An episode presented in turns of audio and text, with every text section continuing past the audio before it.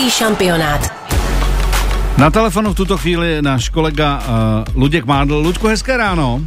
Hezké dobré ráno všem. Uh, tak Luďku, prosím tě, uh, lehký sumár. Uh, Euro dva tisíce dvacet rovná se posledních osm statečných, čili poslední osmička, a můžeme tento týden, nebo aspoň tak já jsem si to nazval, je vlastně takové pohřebiště favoritů. Protože pouze z těch opravdu favoritů, favoritů pár postupuje, ale velká většina tento týden skončila. Jak to jako odborník vidíš ty? A pak ti dám ještě jednu otázku, ale ať to, ne, ať to ne, nekomplikujeme teď. Tak pojďme na ten tvůj souhrn. No, tak samozřejmě největším překvapením je vyřazení Francie.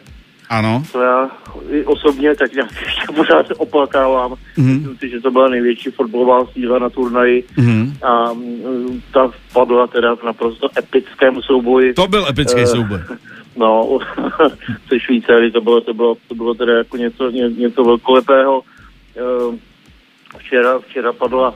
Uh, Včera padlo Německo, jeden z dvojice Anglie, Anglie Německo musel jít ven. Mm-hmm. No tak uvidíme, jak to půjde dál. Teď se poskládaly čtvrtfinálové dvojice. V pátek hrají Belgičani z Itálie a Švýcaři ze, ze Španěli. Mm-hmm. A v sobotu potom Ukrajinci z Angličany a my z Dány. Mm-hmm. Tak můj osobní odhad je, že vítězem Eura bude vítěz zápasu Belgie a Itálie. Mm-hmm. Tak pozor, tak to se budeme pamatovat. Ty teda tipuješ, že by to buď mohla být Belgie nebo Itálie. Italové, kromě toho posledního zápasu, kde se jim teda tak úplně nedařilo, hráli jednoznačně nejatraktivnější, nejrychlejší fotbal, aspoň pro mě, a dalo se na to vždycky koukat. Nicméně, ještě se chci vrátit k tomu epickému boji mezi Francií a Švýcarskem, kde teda Švýcaři zahráli životní zápas. Tak to byl jednak hezký fotbal, jednak byl nesmírně napínavý a opravdu vlastně do poslední chvíle nebylo úplně jasný, kam se to, kam se to přikloní. Takže to bylo o nervy.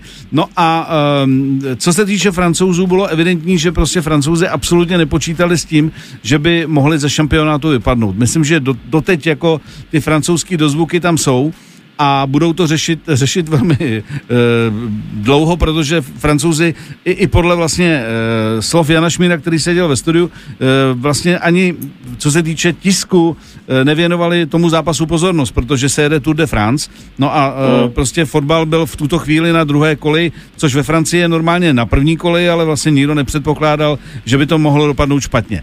No a ještě by jsem asi zmínil jednu věc, že včera definitivně po patnácti letech skončil e, německý trenér a velmi úspěšný trenér Löw, který díky tomu, že prohráli s Anglií dva nula, ukončil svou kariéru u reprezentačního týmu Německa.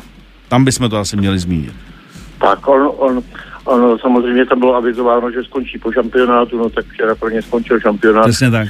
Takže, takže to dopadlo takhle, nemusel skončit sam, kdyby Miller ve svojí velké šanci trefil bránu, mohlo to jít do prodloužení, mohlo to skončit nějak jinak.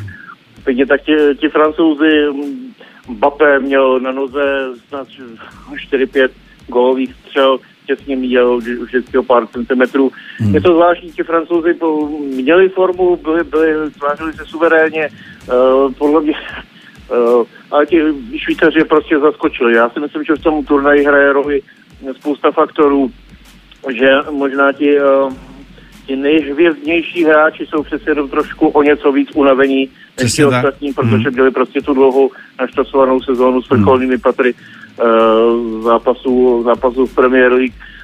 Třeba může hrát roli i to, že se může na to nejpětkrát střídat, jo? Takže prostě ti, ti Švýcaři tam, kteří hráli prostě na sto osmdesát procent, tam pořád jako posílali nové, nové síly. Mm. Při normálních třech střídáních by taky takhle nešlo. No tak uh, měla Francie smůlu.